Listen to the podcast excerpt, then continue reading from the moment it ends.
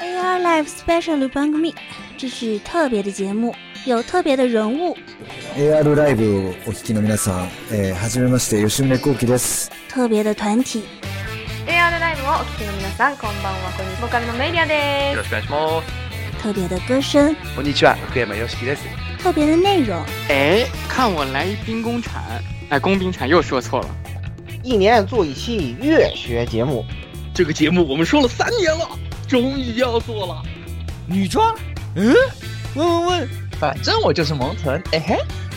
还有一本特别的笔记，又挖坑，你们不想想正？还有我特别的男主播啊！带给听众们特别的收听体验。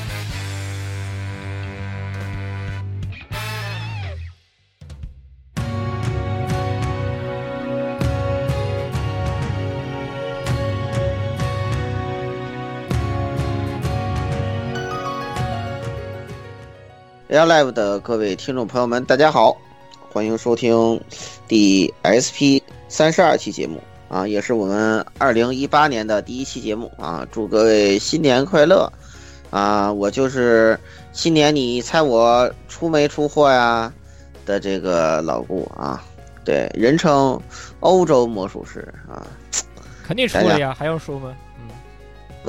这个在咱在大家听到这个节点应该是出了，但是在说这个节点还是个什么薛定谔的，还是薛对，还是还是还是还是写着还是写着丁哥的这个状态对吧？哎，对对对，还是是是这样没错啊，很有趣很有趣，嗯对，然后这个啊对，那个有有任何需求的同学们啊，各位非洲魔术师们，欢迎来这个幺零零六二八六二六啊，先来取经啊。那么就这样子啊，接下来交给这个那个什么渡鸦，那个碎片渡鸦啊，哎，其实我啊，乱大家认渡，鸦，什么认渡鸦，你都做了多久了？那那那那那个暂且不说啊啊，大家好，我就是这个两次活动连续出货的火神渡鸦。呃，沾了点老顾的欧气，因为老顾最最近老是没抽，然后就偷偷挪了一点来用用。就宫岭和阿比盖尔都已经成功毕业。枪里你说错了哦，对，枪岭，枪岭，枪岭，去年就出了，大哥。对，对，枪枪岭和阿比盖尔今年成功毕业。操，宫岭我当时我都没出，我是后来复刻才出的。宫岭我是当时就是一发呼呼服出货，就是。不是你不是一发呼呼出货，你是十连第一第一个，你抽了一发十连第一张。嗯，我都有点记不得了，老顾还记得那么你还一发出胡出货，你以为你是你以为你是老顾吗？开玩笑呢。哎呀，鸭子啊，你作为一个南极，你应该应该有点南极的自觉，好不好啊？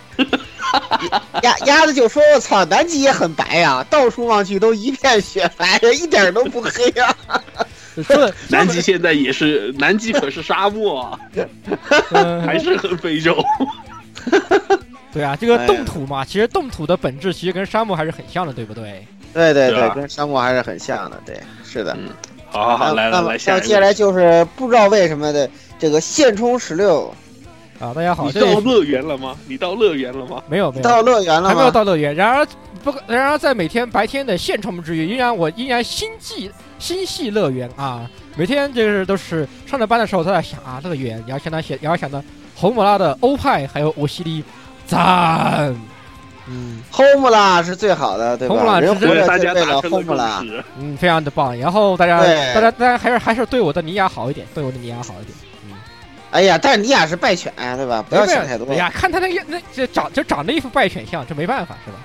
对，而且声优还是阿比盖尔，哎，感觉冥冥中感到了一股天意，不知道为什么，真是惨。哎。哎，好，那么最后就是本次的主要嘉宾啊，也是我们的啊，就是挖坑 N 坑 N 多坑这个坑神盖老师，这个利贝尔王国利贝尔王国学院执政，然后那个克洛斯贝尔州那个州立学校的那个从来不上课的客座讲师，然后再加上帝国的这个国师是吧？这个蔡轨迹老师，有请啊。嗯。各位听众 Air Life 的同学们，大家好，我是老蔡。呃，老顾又给我安插头衔了啊！我这这得亏这轨迹系列总共就现在就出了仨国呃三个三个地方，你要是地方再多点，我估计我这头衔就写不下了。嗯，呃，就跟那旗帜一样，越来越长，你知道吧？对对对，就跟对就跟那个什么什么思想、什么什么理论似的，越来越长是吧？对，哎，不不能再说，再说就该查水表了。咱 咱马上进正题，马上进正题啊！这个介绍完蔡轨迹老师之后，这个咱们找来这个迟到的 Osaka boy，对，你们听在前，实际在后，是吧？魔幻时间轴，呃可以，这个各位听众朋友们，大家好，我是这个怀石刚刚回来的奥萨卡布。这个我操！对，跑团跑了这么多怀石，没想到真的吃了怀石，真的吃怀石了。你这个回，你这个回 flag 回收的相当可以，嗯，对对对，老板带我飞，这个还是挺爽的。但其实这不是重点，这其实比较恐怖的是，因为最近在日本，我也比较忙，在实验室在的时间也比较多，有时候晚上没事就和日本同学吹牛，然后啊，昨天晚上一边做实验一边就吹啊，说啊你说这个啊，你们看动画到底看什么呀？他们说这个呃。朋友，第一个人说朋友，你知不知道狗七乌沙？我说我知道，是你是一个萌豚吧？你报了。然后他说这一拍，然后我们实验室签所有的其他所有的男生全部一拍桌子站起来。你说什么什么？你为什么看不起方文社这么好看？什么？然后过一会儿就变成了六七个大男人 围在那个。查这个本来是查药品列表的电脑，然后在那边看 New Game 的官网，说你喜欢谁？什么 New Game 里最喜欢谁？哦，当然是远山啦！什么什么？我操，惊了！我 在旁边无语，我说什么玩意儿？难道方文社在日本的男生之中非常流行嘛？说不知道，但我觉得挺好看的。我也是，我有全套漫画，什么我也是，我也有 New Game 的全套，是这样的。哇，恐怖恐怖！我靠，惊了，惊了！我不起，溜了溜了！你们方文社果然是世界的主宰了。方文社，方文社真真真真他妈是世界的主宰！嗯，太恐怖了，太恐怖了！原来？对对对，然后最后一个人就过来和我关系最好的日本人过来说：“张桑，现在你知道什么叫摩耶不他了吧？这个日本人现在都是不踢不踢哦。什么叫萌豚了？日本日本要完，日本要完。我操，已完已完，都 这样，我觉得完了，这这个国家已经没没有救了，这个没有救了，没有救了，太恐怖了，没有救了，没有救了。那啊，我们闲话休聊，赶紧进入今天的节目。嗯。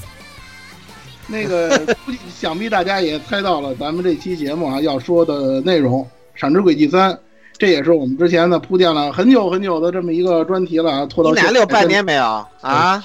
半年多了。然后那个蔡老师，你你为了我好，为了我们广大这个轨迹 fans 好，能不能不要提前一奶一年就奶那个拉 Last Saga 啊？不是，这不是我奶的，你知道吗？啊，不不不不不不，你你你奶了，你奶了三个月这个。这这这这个事儿，难道咱然后不仅这个作不不仅这个作品闹了一个烂尾，然后这个还有一个女女主播也烂尾了，是吧？也露了尾巴。这个事儿这个事儿是这样，就是是吧？本来这个不能赖我，这个你你你要说老顾，这你也得有负点责任。你忘了当初你要把这个轨迹整成二点零，谁跟我说要把轨迹整成二点零的？谁说要做帝国完结篇来着？对吧？这这是谁跟我说的来着？是吧？这这个这个问题是这样啊，你不要你不能听得风就是雨，对不对？哎，这个这个我我是我是作为一个这个电台主播，不是作为一个长者跟你说这句话的。对吧？你这个但是人生经验还得跟白少爷产生偏差了，这偏差太大了，你知道吗？不这个这个都是你奶的，你知道吗？哇，你这疯狂奶，这你出来了哦，这个情报是怎么回事？都这都是这个剧情是，对吧？几个月之前就跟我面基在聊这个《轨迹三》，预测这《轨迹三》的剧情是怎么样的啊？这是不是都是你干的好事？不是我我我这个被打脸都是日常了，对吧？这你们也知道是吧？是啊。呃，它是这样，它是这样啊，这是因为这个这次这个轨迹三，我估计大家也知道啊，就是因呃，闪之轨迹三是这样，就是我一开始的时候不是买的下载版嘛，然后那个我在第一时间啊下载游戏之后呢，就跟那个 B 站众多 UP 主呢一起直播，当时呢大家玩的也挺热闹，也挺开心的，但是呢没有想到这个游戏呢，哎又一次发老空给咱们耍了猴了，是吧？它这个要完结的没完结。是吧？这在上期上期那个年度总结我也说了，年度傻猴游戏嘛，对吧？但是我觉我我说我平心而论啊，就是在我通关之后，我的感觉，大家没有必倒是没有必要把这个没完结这个事儿呢弄得太过纠结。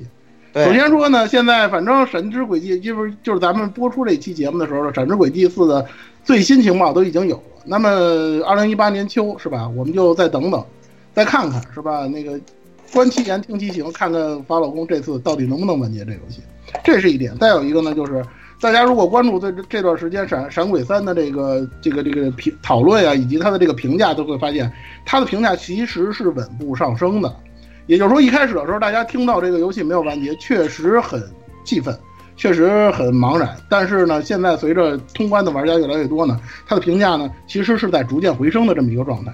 那我个人认为呢，实际上《闪之轨迹三》呢，它确实是有一定的优点和它的这个、做的比较有出色、有亮点的地方。实际上呢，也就是说，怎么评价《闪之轨迹三》，其实呢，我们需要需要用一个比较客观、比较公正的这么一个标准。呃，我个人认为啊，就是评价《闪之轨迹三》的标准呢，还是应该从游戏的官方定义的类型，也就是这个所谓的 Story RPG，从这个游戏的类型出发。嗯，既然是 Story RPG，就是讲故事的 RPG，那么我认为它实际上应该是分两个方面的，一个是它讲了什么，还有一个就是这故事它怎么讲的。讲了什么其实很简单了，这大家玩这轨迹玩了这么多年嘛，尤其这个追了这么多年十多年的那个老玩家都应该能够意识得到，我们能追到今天，实际上就是想看轨迹系列的主线剧情，就想看杰社跟那个这帮主角们是怎么闹腾的，然后这几个国家都发生了什么事儿。具体到帝国，那就是之前挖的坑嘛，像这个呃幻焰计划啊等等这些东西到底是怎么回事，我们要看的就是这些。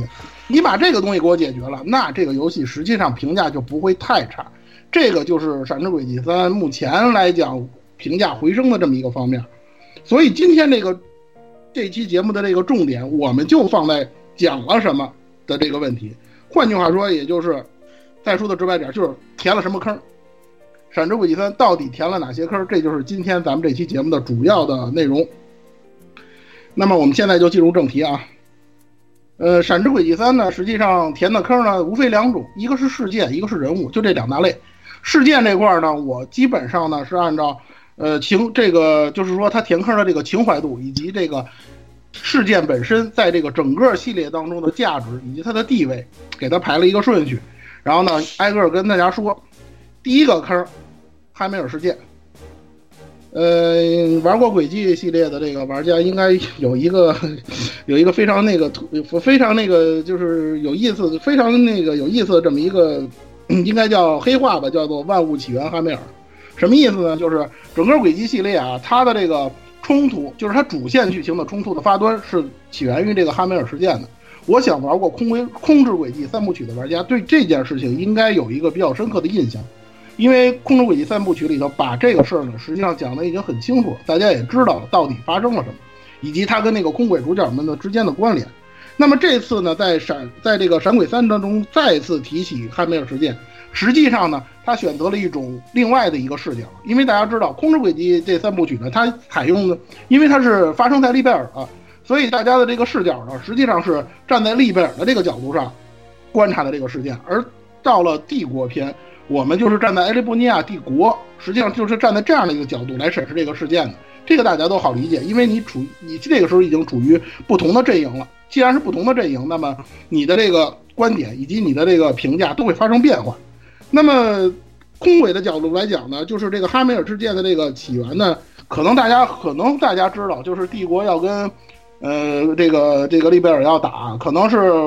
帝国可能基于利贝尔的一些东西吧，比如说之前在这个宫闱里头一直铺垫的像利贝尔的资源啊等等这些，但是实际上，站在帝国的角度来讲，哈梅尔事件的这个就是这个所谓的百日战役，它的这个开战的原因其实是非常可笑的。呃，这个说说起这件事情啊，就要推追溯到这个呃闪鬼系列的主角黎恩的父亲，就这个基利亚斯奥斯本。他还在做准将，就是他没做宰相，做准将的那个年代发生的这个事儿。那个时候呢，呃，包括雷克塔的父亲在内的贵族派，这个时候呢，一直想推动这个帝国想向这个利贝尔开战。为什么呢？因为那个时候帝国有一批年轻教校，包括这个奥斯本在内，就是属于少壮派这种。他们呢，一直来讲呢，在这个帝国有很大的势力，引起了这个旧的贵族派的不安。然后他们呢，然后这些贵族派呢，就想赶紧的要建立功勋，所以他们就想出了这么一个坏招，他想以这个挑起这个与利维尔王国的战争，用这种方式建立功勋，然后呃那个树立自己的威望。当时时任准将的奥斯本呢，得知贵族派的野心之后呢，是极力的阻挠这个计划，并且游说贵族派，想他们收手，不要干这个事儿。但是呢，贵族派肯定是不听他的。然后呢，这些这些这个心怀不满的贵族派呢，不仅如此呢，还把这个奥斯本的家给他袭击了。他是他雇佣的这列兵袭击了奥斯本的这个官邸，把这个黎恩的那个亲生母亲给杀了。而且呢，还把咱们的主角呢弄得几乎生命垂危的这么一个状态，这个都在游戏里头有表示啊。然后呢，奥斯本为了救活自己的儿子，不惜将心脏移植给了男主角，这是一个非常重要的事件，在第四章当中有描述的。关于这个心脏，对，关于这个心脏移植这个事儿，可能有些玩家不太理解啊。这个大家需要参照的是，呃，就是这段时间的这个网页游戏《小时轨迹》，这个《小时轨迹》B 站感知轨迹代理，对。就是主角被移植了心脏之后，就被就被人格替换了，就哎，这就是一个技术，这是一个技术环节。这个技术是在小时轨迹里头有，因为小时轨迹我忘了，好像是女主角吧，她也是女主角，女主角吧，好像是有这么一个事儿，她也是，对，就是是是。然后呢，移植了之后，就是李恩活下来之后呢，就把他托付到自己的一个私交比较不错的这个舒哈格家，也就是李恩现在的这个，就是在《山鬼二》里头那个那那那那那那家。哎，然后呢？啊，古克家，对对。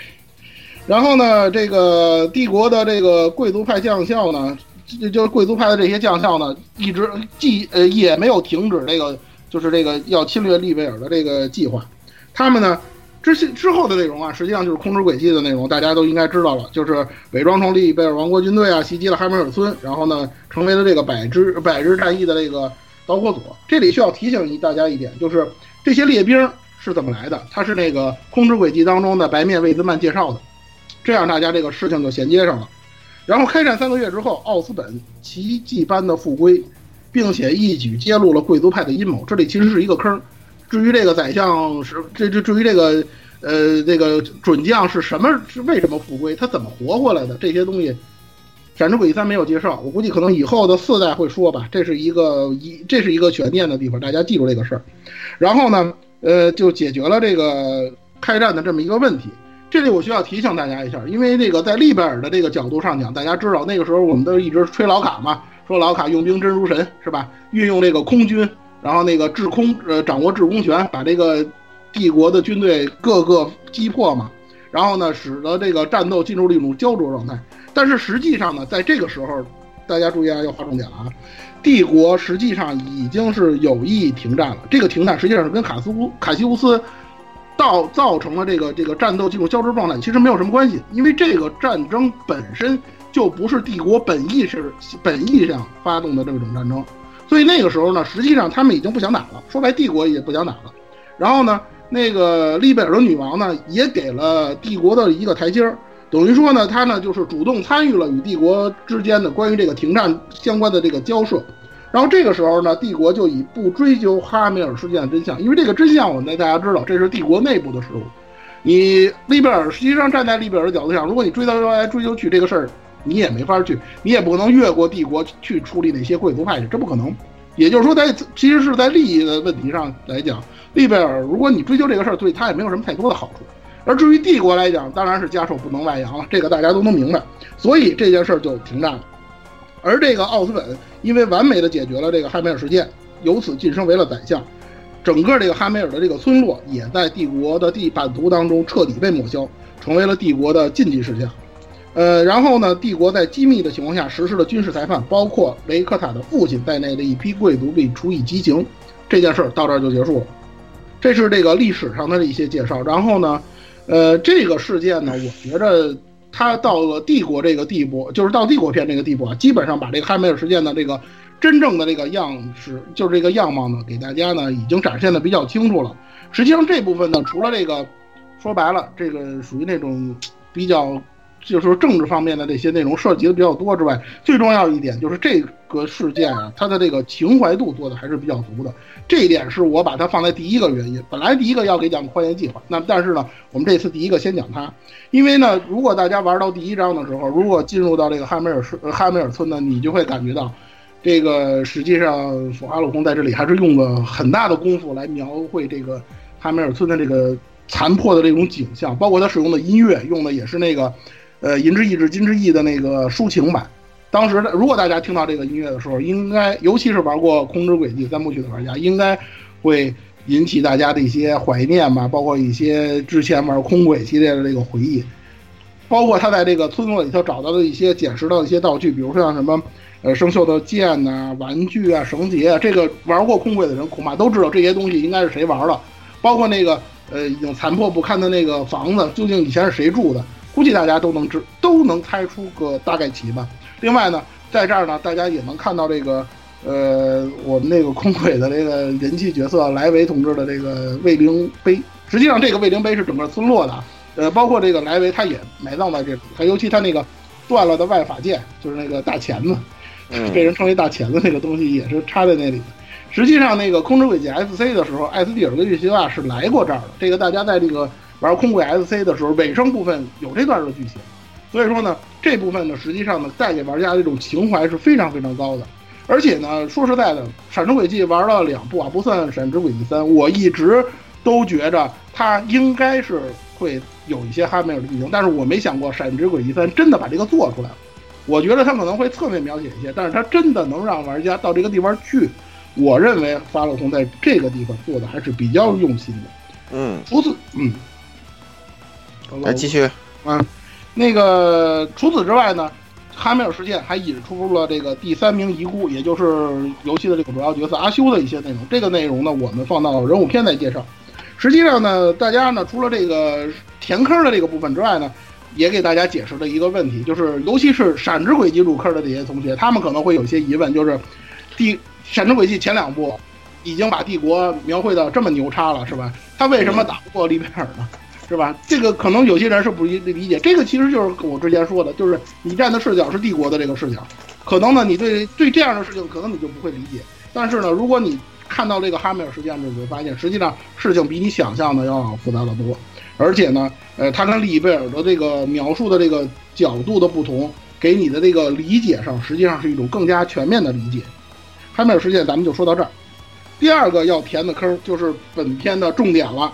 最大最大的一个坑儿，呃，那么接下来就是本片的重点了啊！最大的一个坑儿，幻焰计划。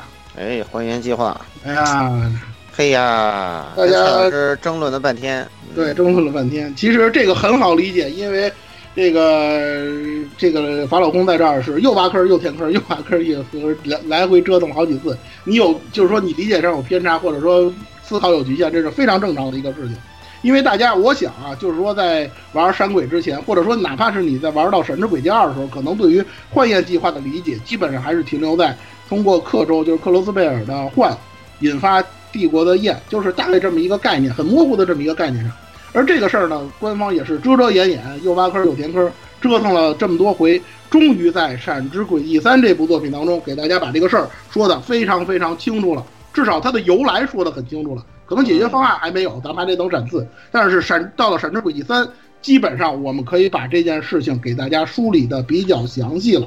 为了给大家把这个事儿说的比较清楚呢，这么一个大坑呢，我把它分为了三个小坑。这三个小坑是，如果大家都能听明白、听清楚的话，那么闪幻焰计划到底是怎么回事，大家就明白了。这三个坑包括帝国的诅咒史、黑色史书的来历以及。这个地精与魔女，然后最后我们再，然后在这个坑的最后呢，我们再说说关于结社的一些问题。基本上给大家呢把这个事情来梳理一下。先来说帝国的诅咒史，帝国诅咒史这个事儿呢，实际上游戏要把它讲得很清楚，基本上也是到了第四章最后的这个内容。其实呢，大家玩到《闪之轨迹三》，大家也能知道啊，基本上到这个时候就是怪力乱神的这么一种状态了。实际上，整个帝国基本上也是这么一种状态。呃，提到这个呢，我们就要提到一个概念，就是所就是其实《闪之轨迹二》也提到了，就是所谓巨大的黄昏，也叫巨大的唯一。这个东西是怎么来的？这件事情呢，要追溯到《闪之轨迹三》所在时代的一千两百年前。那个时候呢，空之女神将地与火两大至宝赠予了帝国所在的两大种族，一个是魔女，一个是地精。这个大家可能都比较清楚啊。火之至宝给的是魔女，地之至宝给的是地精。嗯，这两大至宝呢，都是巨大人形守护神，也就是所谓的高达呀、萝卜，这这大家叫什么都可以啊，这都可以，就是守护神的形态。但是呢，这两大至宝是对立的，由此产生了帝国的纷争。实际上，火实际上魔女跟地精基本上也应该算是对立的。当它，但是它不是那种纷争式的，可能可能它有对立的成分，因为魔女大家知道吗？它靠的是这个所谓的魔力，而地精靠的是黑科技，这个大家都应该比较清楚。而这场纷争呢，也就造成了帝帝国历史上的一个巨大的灾难，持续了千日，所谓的千日战争。这个大出名，很很多做 APCG 做 B 类都有类似的这种概念，就是就是打了一千多天，就这这就大家这么理解就行了。嗯，然后那个战之力竭的这个至宝呢，退去外壳，飞向远方，进入到了一个高次元的这么一个状态，然后两大至宝就融合了，融合成了一个概念，就是钢。呃，上一期这个 上一期那个，呃，那个那个年度总结的时候，好像是我记得是十六还是鸭子吐槽了半天这英文标题“冷钢之轨迹”是吧？对，这个大家大家还真别吐槽，这个“冷钢之轨迹”恰恰就把这个钢的这个概念给大家说出来了。这是英文的这个标题，这实际上是一个很大的一个剧透啊！我也挺佩服法老公真敢用这个名字，我不知道美版玩家能不能能不能那个接受这个概念，对吧？这个钢实际上就是帝国所谓巨大之力的由来，但是呢，这个两大至宝虽然说是融合了，但是它在内部依然是一种互斥的状态，就有点像那个，就那个内部内部左右互搏，就就就这么一种状态，它是一种极为不稳定的状态。如果搞不好的话，它还依然会产生冲突。那么怎么办呢？这两大眷属，也就是魔女和地精呢，他们想到了一个办法，就是借助圣兽之力来封印这个所谓的巨大之力。但是呢，以前用的这个方法呢，就就就就没有这个这个办法呢，就比比较失败，没有彻底的解决问题。然后呢，他们又换了一种方法，说既然说封印是不可能的，那咱们就给你解散，给你解放了吧？怎么解放呢？由这个这个这个地精啊，创造了这个七个人形骑士，他是人形骑士的空壳，就是瓦利马鲁，就是哎，王尼玛，王尼玛，还有那堆什么什么，王尼玛和他的六个小伙伴，威兵，就那对，就那些人的原型，对。然后呢，燕之怨属，也就是眷属，也就是这个魔女啊，把这个钢之力，也就是这个巨大之力啊，分别注入到了这个七个人形容器当中，最终把这个钢之力给封印成功了。这个也就是这个。折腾了这么长时间啊，这个所谓的帝国七大奇神的这么一个由来，嗯，但是呢，这个方法实际上本质上还是没有解决火和地的这个相克属性，这种相克的属性也影响到了帝国的人民，形成了这个帝国人民本身性格当中，或者说他潜意识当中有的这种本能的憎恶与斗争的这种感情，这种感情达到极致的情况下，就转化为了帝国的诅咒。也就是说什么呢？就是所谓的这个帝国的诅咒，打一开始就在帝国的这个范围内存在的。它不是说是宰相给宰宰相，可能他只是勾引了一下，或者引发了一下，它就是这么一这这个就形成一个非常棍的东西，就变成这个这个国家这个世界的人民的。性格啊，那个风土啊，全受至宝影响。那这么说，那个、那个、那个共和国那边，呢就剩水水风，那就是另外一种个性了，是吧？对，有这种可 能。那不就变成神棍的一个至宝决定论，是吧？而且而且你 而且你再想再再往前想一点，你可能就会觉着，这个女神把地跟火两个扔到帝国，这他就是不想管，他可能他自己都解决不了这问题。不是，他就是想搞事儿，你知道吗？这这就想搞事儿，自己解决就完了。对对对，对吧？这种这种分的这种这种分的东西，估计可能就是跟宫崎英高学的。你看那个当时那个出火，就是由这个这个四四四个人分的嘛，对吧？然后这个至宝也是分到七个奇神，然后就差不多，你知道吧？对，可能女神艾德斯就是这么想的。反正我这这这这互克这问题，就这相生相克这问题，我也解决不了。我解决不了怎么办？你看你们能不能给解决一下，是吧？就就就这样。嗯，你知道吧？而且大家，你看那个，他把眷属都就是大家都知道啊，就是至宝都分配眷属的。但是，你看看那个《闪之轨迹三》最后那眷属都什么样了？吸收诅咒都给吸收成什么样了？这就侧面能说明这个问题，就是女神她可能根本就不想管这事儿，你知道吗？这种所谓的巨大唯一，或者说后来演化成巨大黄昏带来的效果，把人类的这个引导到了这个憎恶和斗争的这种方向啊，就是因为巨大唯一本身是两个质宝融合的这个产物，所以自带斗争原理。而黄昏的作用呢，实际上就是把唯巨大唯一的这个斗争原理扩大化，这就是宰相要干的事儿。其实，虽然这个游戏里啊，这种斗争的原理呢，我们叫做诅咒呢，其实也不算特别准确。正确的说法应该是巨大的唯一原本就是这个斗争原理的本身。这里我说一句啊，就是轨迹系列一直有一个概念叫做理，这个可能玩过空轨的人都知道，老卡是悟出这个理的。然后那个理查德好像悟出一半，还是悟出了一点儿，我忘了。他好像也多半要悟出这个理了。这个理这个概念啊，可能在空轨的时候，大家一直觉得这是一个正方正能量的概念，或者说它应该是褒义的概念。其实不是，这个理是一个中性词，它既可能是正向的，比如说像老卡悟出的理，或者说理查德悟出的理，那个可能是正向的；而帝国悟出的这种理，很有可能就是负面的，或者说是贬义的。这个大家记着这个事儿。可能以后可能还会提到这个理的事儿，因为很有可能《闪之轨迹三》的主角李恩，他可能也会悟出一个李。对啊，你看他，你看他那个官图那个德行是吧？他这个样子感觉就像是这个相克之礼的终极显现，你知道吧？就在他身上，是吧？就是这个，就是这个，就是这个，这个巨大唯一的这个这个化身，就就他就变成这这样的，就就，对吧？所以说这个这个这。他这个他这个形象一变，我我感觉这个，对吧？都都期待这个四代这个黎爷会怎怎么是吧？嗯，哎，怎怎么来一波是吧？对这个预测的这个内容，咱们放到下期啊，跟对对对。那个说到黎恩呢，咱们就得提到这个骑神的启动者了，也就是说所谓的这些高达的驾驶员啊，就这些驾驶员，他们跟高达驾驶员还行。对，所以你你在玩山鬼的时候，你也山鬼三的时候，你也发现了这些人确实都不是善茬。几乎都是妖孽级别的，是吧？对，都是挂逼。对，除了除了宰相，就是除除了我是你爸呀，这个这这这个人就看不出来他到底哪儿那什么。大概其实你看到这儿你就明白为啥那个为啥那个他当时那个呃被被暗杀的时候。屌屌事儿没有，就是一代最后被暗杀的时候，屌屌事儿没有，他根本跪不了，好吧？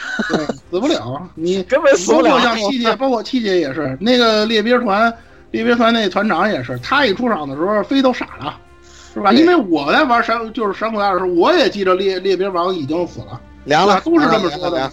对对对对对，他是他是跟另外一位跟那个那跟那跟那位小还是谁啊？对对对对，跟那个对他们两个斗神吧，就是应该是斗神。斗神，他跟斗神不是打了几天几夜吗？啊，对，结果呢，全都没死，是吧？那那个那个谁演演演演丽莎他爹，咱就不说了，是吧？突然不是一大戏精之一，突然觉得斗神斗斗神死的好好不值啊！我操！我跟你说，不值的人还多着呢。回头你待会儿听听就知道，你会觉得凯恩公都不值。我告诉你，凯恩公。凯恩公就是，哎呀，凯恩公跟你讲，菜的不行，我跟你说，就就简直就是，哎呀，千古奇冤，不是说菜不菜，千古奇冤。对呀，你没，你要是那谁丫的，你要玩了那个闪烁鬼三，你就知道千古奇冤的。不不不，我我都说过，像这种像这种被推到台上被坑了的人，肯定都不是都不是坏人，你知道吧？这种事儿就是属于常见套路，你知道吧？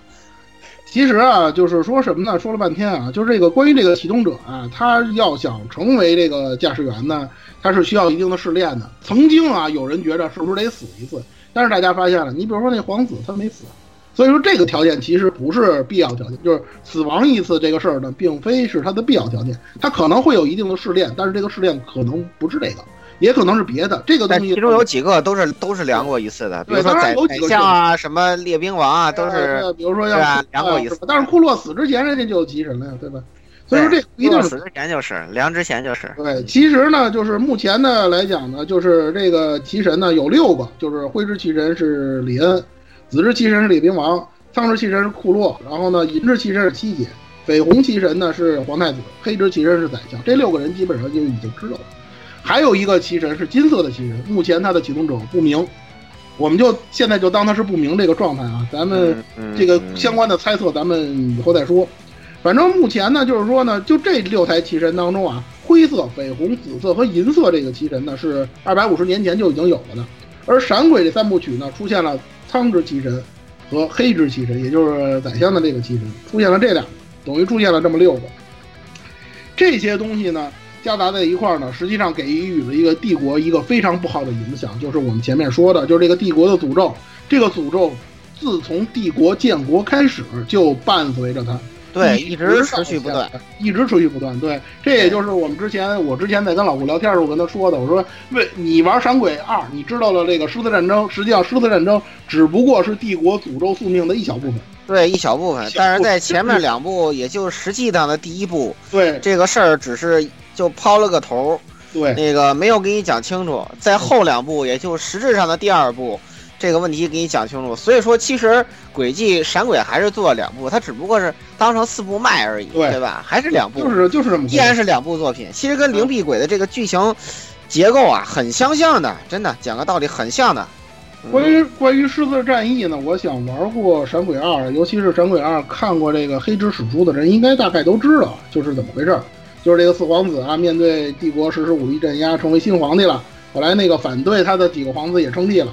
然后呢，那个大家知道啊，三其中的三皇子呢，在这个枪之圣女呃玛丽安努的那个呃里安努的这个协力下呢，这个实力不断扩大。然后呢，四皇子呢使用绯之七神消灭了敌对者之后呢，三皇子经过试炼成为了灰之七神的启动呃启动者，然后与之对抗。最后呢，由这个枪支圣女呢进入攻入这个魔皇城终结战争，这是狮子战役大概的这么一个过程。除了这个宿命事件之外呢，咱们还得往前倒，就是那个暗黑龙事件。暗黑龙事件这个在《闪之轨迹三》是讲的比较清楚了。这个就是在那个七奥利二百八十一年，帝国出现了暗黑龙，然后呢。当时的皇帝艾斯特留斯二世呢，率领这个帝都人民逃往南部的这个旧都。这个旧都在第一章，就是游戏第一章当中呢，呃，玩家会去。然后呢，三幺一七年的时候呢，海德克尔一世被绯之七神选为启动者，由此讨伐暗黑龙成功。但是龙的污秽之血呢，导致了其死亡。绯之奇人呢，就成为了被诅咒的存在。这个在《闪鬼二》当中是提到的啊，对对对，前任凯恩公干的那个事儿。知道吧？对对对对对，前任凯恩公干。这里呢就提一点就行了，就这个暗黑龙的本质实际上是大地的眷属。这个我估计大家可能玩到最后呢，基本上也就知道差不多了。然后闪，然后呢就，然后紧接着咱们就来说说这个黑之史书。黑之史书呢，实际上刚才我也说了，它闪之轨迹二跟闪之轨迹三的黑之史书是不一样的。闪之轨迹二的黑之史书只是相当于闪之轨迹三的这个黑黑之史书的一小部分，大概也就相当于九分之一。为什么呢？闪之轨迹书，呃，闪之轨迹三的这个黑色册史书呢，一共分七卷，它讲了这么几件事儿，一个是帝都开辟，就是这个建国，还有一个呢，就是这个魔皇傀儡兵的这个出现，呃，这个是主要是贵，这也是贵族闹的事儿，基本上也是这样。对，然后呢，就是《枪之圣女传》，这个大家知道了，这个是这个闪之轨迹二二二重点说的事情，重点说的事情。然后呢，那个第四卷讲的是这个狮子心皇帝的后世谈，这个大家知道，因为托尔斯士官学院。就是就是他成立的，讲建立的，对，这个没有问题。然后呢，第五卷呢讲的是颜之庄，颜之庄这个事儿大家都玩过《闪空之轨迹三》的人都应该知道，这个事儿呢跟白面有关系，是吧？嗯，真正的发端啊，就是真正根源性的发端，实际上是颜值庄这个事儿。但是颜值庄这个事儿呢，目前来讲，我只是说目前来讲，它跟白面有关系，具体的跟这个整个塞姆利亚大陆是什么关系，还没阐释清楚。这个事儿呢，等什么时候阐释清楚了的时候呢，咱再说。这里只说一点，就是这件事儿，颜值庄这个事儿是发生在帝国的诺桑布利亚州，这个大家一定要记住这个事儿。玩这个游戏的时候，大家可以关注一下。除了这个，除了这个之外，还有两件事，一个是倒立停止现象，这个就不用说了。空之轨迹三，空之轨迹 SC 最后的这个事件嘛，这个事件呢，也是除了这个利贝尔的范围之内。也影响到了帝国南部的萨萨兰多州，这个大家呢，在这个游戏当中呢，那个有几个人都会提到这个事情。然后最后的最重要、最为重要的第七卷，就是这个所谓的诸神的黄昏，也就是这个巨大黄昏的开始。这个黄昏的开始，呃，是什么意思呢？它就有点像那个龙珠凑齐七颗龙珠召唤神龙似的。它呢是相当于帝国史与未来的九大预言。这九大预言包括两大巨神互克、至宝融合与七之气完成。帝都开辟与接受星杯，圣兽消失与暗黑龙的灾难，帝都夺还与斐之奇神被诅咒，狮子战争与圣女牺牲，北方巨柱，这个指的就是颜值庄这个事儿，包括禁忌之子白面威兹威兹曼的诞生，嗯，百日战役，以及这个壁壁之轨迹当中的壁之大树和这个闪之轨迹二的魔王城再现，这几件事儿如果全都发生过了的话，那么闪之轨迹三最后的那个迷宫，也就是所谓的那个黑之星杯就会出现，然后污秽的圣兽会被终末之剑刺穿，巨大黄昏到来。这实际上它等于说把整个这个闪之轨迹三部曲以及之前提到的一些事件全部给大家玩贯穿起来。对，但是怎么感觉这个污秽圣兽就变成黎爷了呢？是吧？然后 是吧？因为巨大黄昏终究是要来的，大家这么理解就行。其实这个事儿很好理解，你你想想，你把黎黎你把黎恩逼到那个份儿上了，对吧？实际上，当然了，回头我们分析这个黎恩的时候，大家知道，其实呢，他在《闪之轨迹二》里头，这里我提一句啊，他在《闪之轨迹二》里，其实他就是个搅局者，你知道吗？如果他不去黄魔城的话，那可能引发帝国诅咒的就不是他了，可能就提前发生了。对，但是他又去了。但是不是你得这么说，他要不弄，可能这锅可能就变成谁什么凯恩宫杯啊，什么库洛杯啊，皇子杯啊，都有可能。其实其实可能宰相的计划原本是没想坑儿子，我想坑别人的儿子，是吧？但是对，说白了就是我给你机会了，你不中用啊，对吧？所以还是千古奇冤凯恩公，你说？千古奇冤。是吧？那个凯恩公其实也是个逗逼角色，你知道吧？他虽然挺冤的，但他其实什么都不知道，你知道吧？他他比那个前代那个凯恩公差远了，你知道吧？啊，对，是吧？就不说他了啊。那个，然后呢，刚才提了这么多了，尤其这个地精魔女这块呢，已经说了很多了。这个大家也知道了，这两个派别啊，是帝国纷争的两个非常重要的派别。就是在没有这个至宝的时候，帝国就已经有很本土化的这么两个派系啊。这个地精大家知道，掌握了巨许多的黑科技。他在《闪之轨迹三》当中呢，主要是帮助宰相完成巨大黄昏的计划，完成那个所谓的根源虚无之剑。这名字真是。我怀疑法老空是不是里头也有月厨啊？怎么起了这么一名？别别别，你不要什么都都往这月黑的方向倒啊！这个这个名字用的很多，好不好？这个 这个这个这塞尔达里也用过，好吗？啊，对好。你不要你不要乱那个什么，你这个人真的听风就是雨，乱搞大新闻。你 这个地，其实我觉得啊，就不光这个不光这个剑的这个名儿，我觉得地精这个名儿其实也比这对地精这个名也槽点槽点挺多的，槽点非常多。其实大家好理解啊，这个如果如果大家觉得地精这名儿比较难听的话，空轨系列有一个概念叫黑之攻防，你用这个来代表地精那也可以，因为空之黑之攻防的这地精呢，实际上就是这个黑之攻防的这个正体。那他在这个闪之轨迹三当中都干了些什么事儿呢？呃，最重要的一件事就是这个所谓的 OZ 系列计划，这个计划就是这个大家熟悉的这个这个这个米利亚姆以及这个呃呃黑兔，呃这这两个就是那个这两个人造人，大家都知道这两个人造人，呃他们诞生的这个计划，这个计划是怎么回事呢？就是地精之长阿尔贝里希，也就是这个亚呃这个呃亚丽呃呃亚亚丽莎的这个亲爹啊。他呢，为了完成这个根源虚无之剑呢，做了各项的准备工作，其中呢，包括克罗克罗伊斯家族的这个盗取他这个人造人技术。这个克洛伊斯家族，这个大家如果玩过《灵之轨迹》，有一个分支事件是跟这个有关的。然后呢，除了这个之外呢，他还干了一件什么事儿呢？就是以黑之攻防的名义加盟结社的十三攻防。十三攻防大家都知道，跟那个利贝尔的那个那谁，那个提坦他的爷爷是对立的那个，对，提坦拉塞尔跟他对立的那个十三攻防。就是加加盟这个了，然后呢，还给这个列兵提供武器，这个大家都知道。很多这个《闪之轨迹三》当中的剧情都提到了列兵，我是受谁所指使啊？包括其中就包括他们。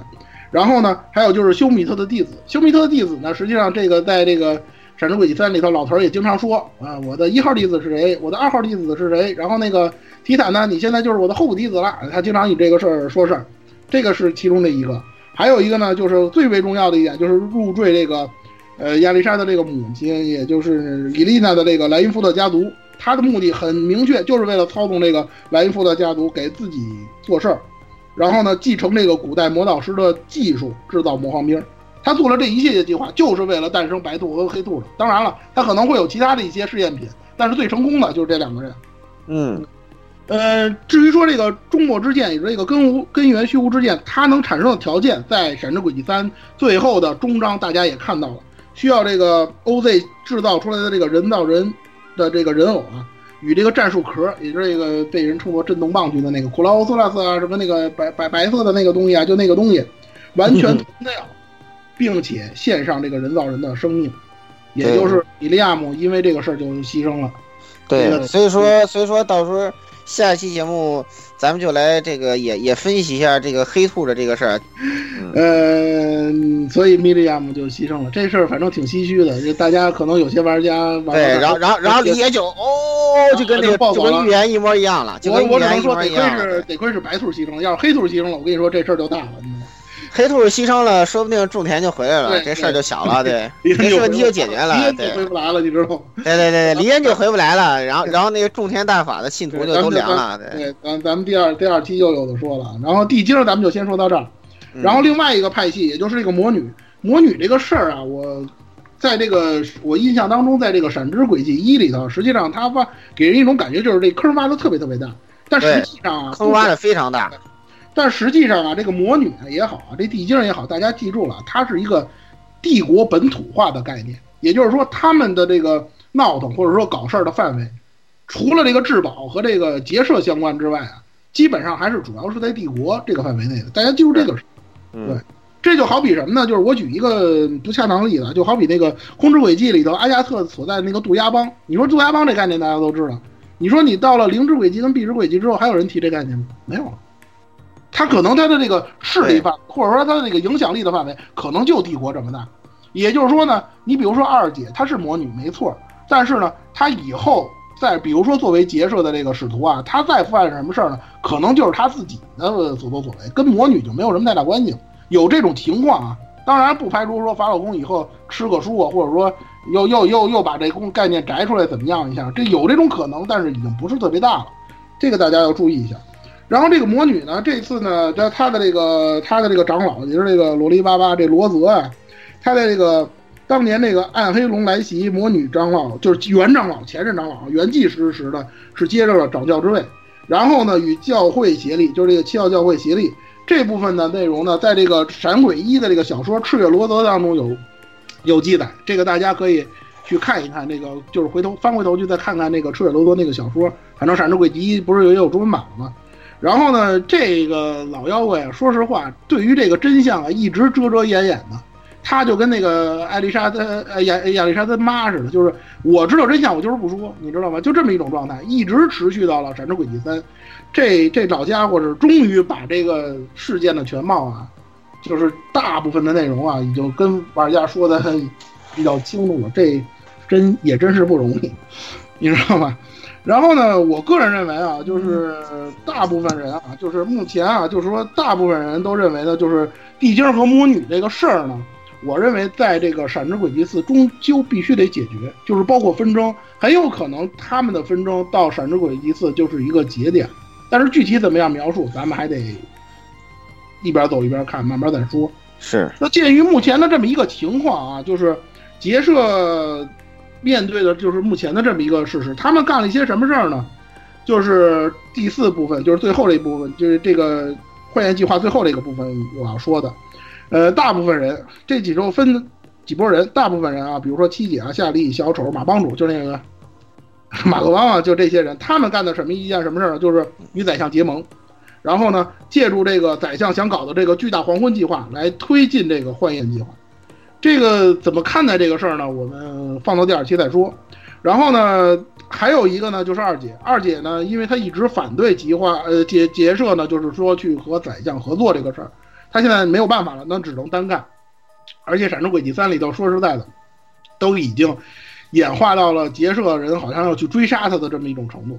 嗯，虽然说啊，二姐可能说，哎呦，我对盟主是非常忠心的啊，我对结社是很忠诚的，但是呢，嗯结社的人怎么看待他？这个恐怕咱们还是得慢慢的去观察。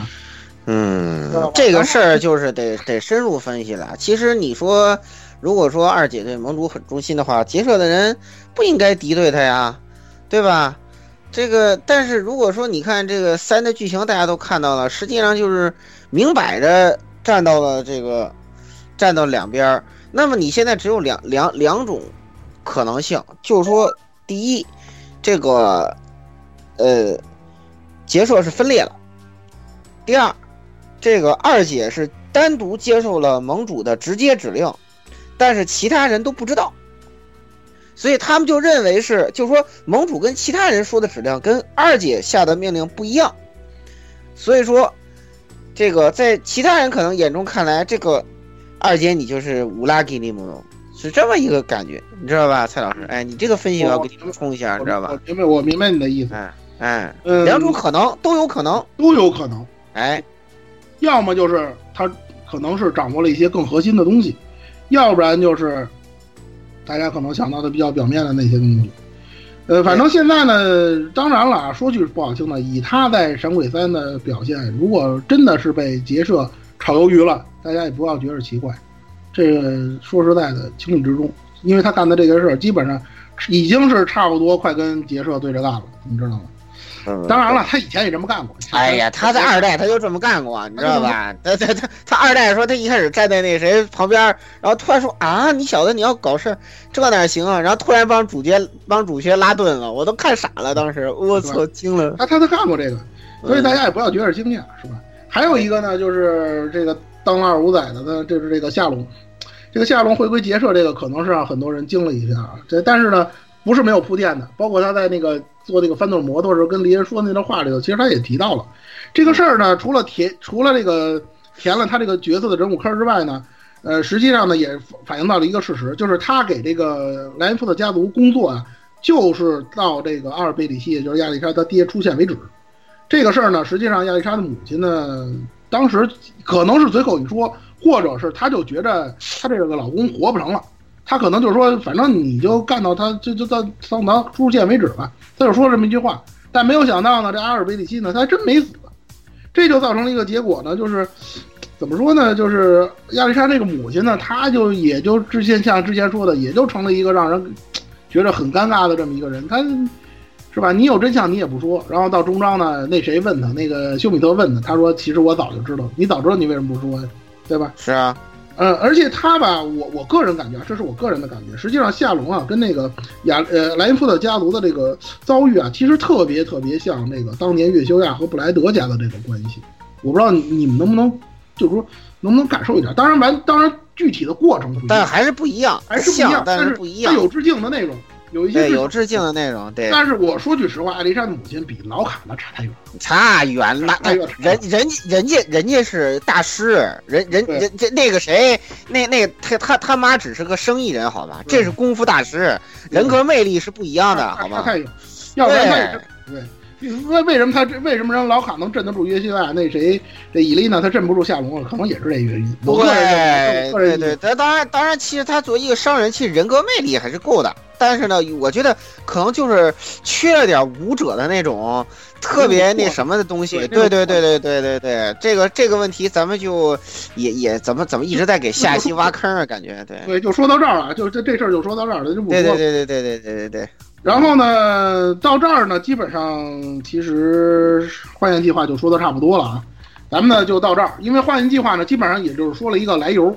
具体接具体接下来怎么操作，帝国的诅咒怎么解决这事儿，那是神之轨迹四要干的。是，其实你你从这里你也能看得出来，就是这个事情就是，呃，对，因为因为我之前没看设定集嘛，然后在这个蔡老师的全面梳理之下，其实我觉得这个这个这个东西，呃，它其实已经，它已经揭示给你了，明白吗？就是你再结合空轨三里头的关键提示。对，这这就是这这个问题，咱们还是改改天再说吧，改天再说吧。改天再说。感觉一直在给第二期挖坑，要要死了。这这期节目已经咱们现在咱们现在弄的也跟那个法老公似的，你没看见？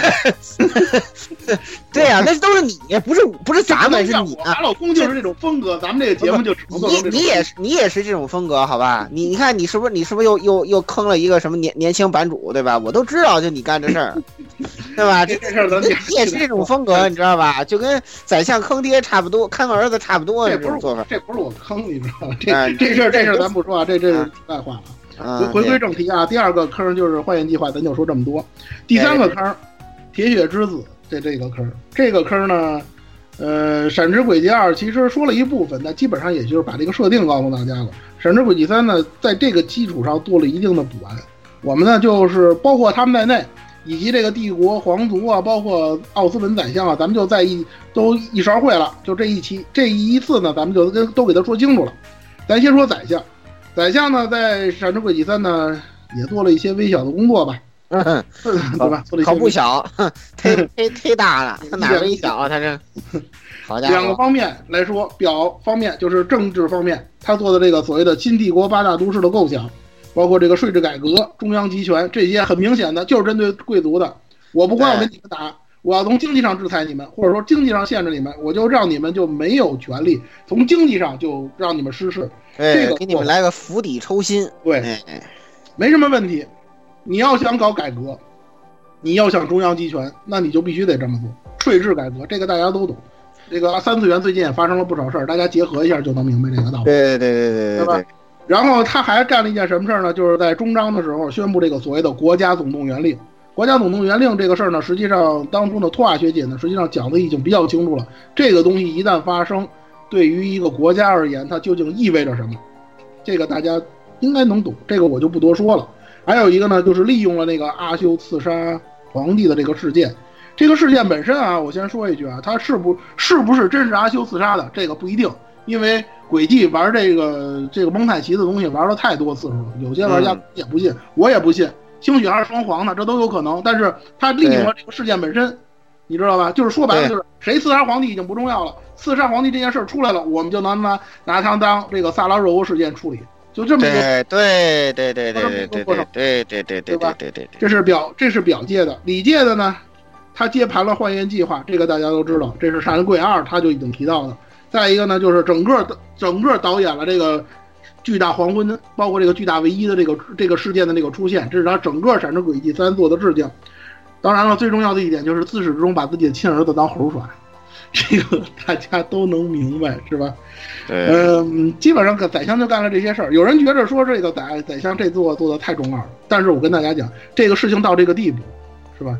你终究要解决这个事儿，这个事儿怎么解决？已然已经是怪力乱神的这个状态了。你既然要解决，那不如像宰相似的快刀斩乱斩乱麻。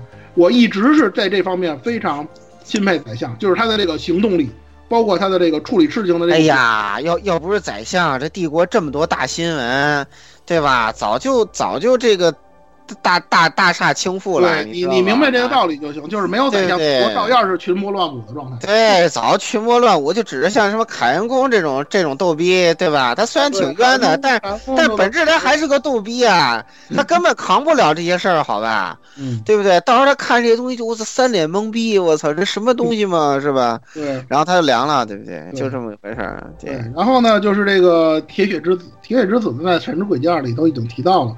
这部分呢，主要就是讲了讲他们为什么成为铁血之子，为什么要效忠于宰相的这么一段，每个人差不多都有一段黑历史吧，这也算是闪之闪之轨迹的惯例了。你说闪之轨迹的主要角色哪个人没了一段黑历史了，对吧？呃，这里头游戏解释比较清楚，咱们就一带而过了。比如说卢法斯，这货就是实际上他就是一个低配版的奥利维尔，因为他也是庶出。成哥，成哥，成哥，成哥，成哥，成哥，成哥，成哥，成哥太出息啊！庶庶出的庶出的忧郁，你知道吗？做贵族反正没前途，那我还不如跟宰相混呢，很简单的道理，大家也大家也能懂。雷克塔呢，其实雷克塔让这个这座里头雷克塔的这个事件的设计让我对他挺失望的，真的。嗯嗯。因为你虽然说虽然说啊，宰相是好人坏人，咱先放在一边，他的这个做法跟认贼作父其实也没什么区别，因为他父亲就是被宰相给弄死。不管他父亲做的事儿好坏，咱先对对对对对对对。所以说呢，怎么说呢？既然他已经这么设定了，那那那那就这么来吧。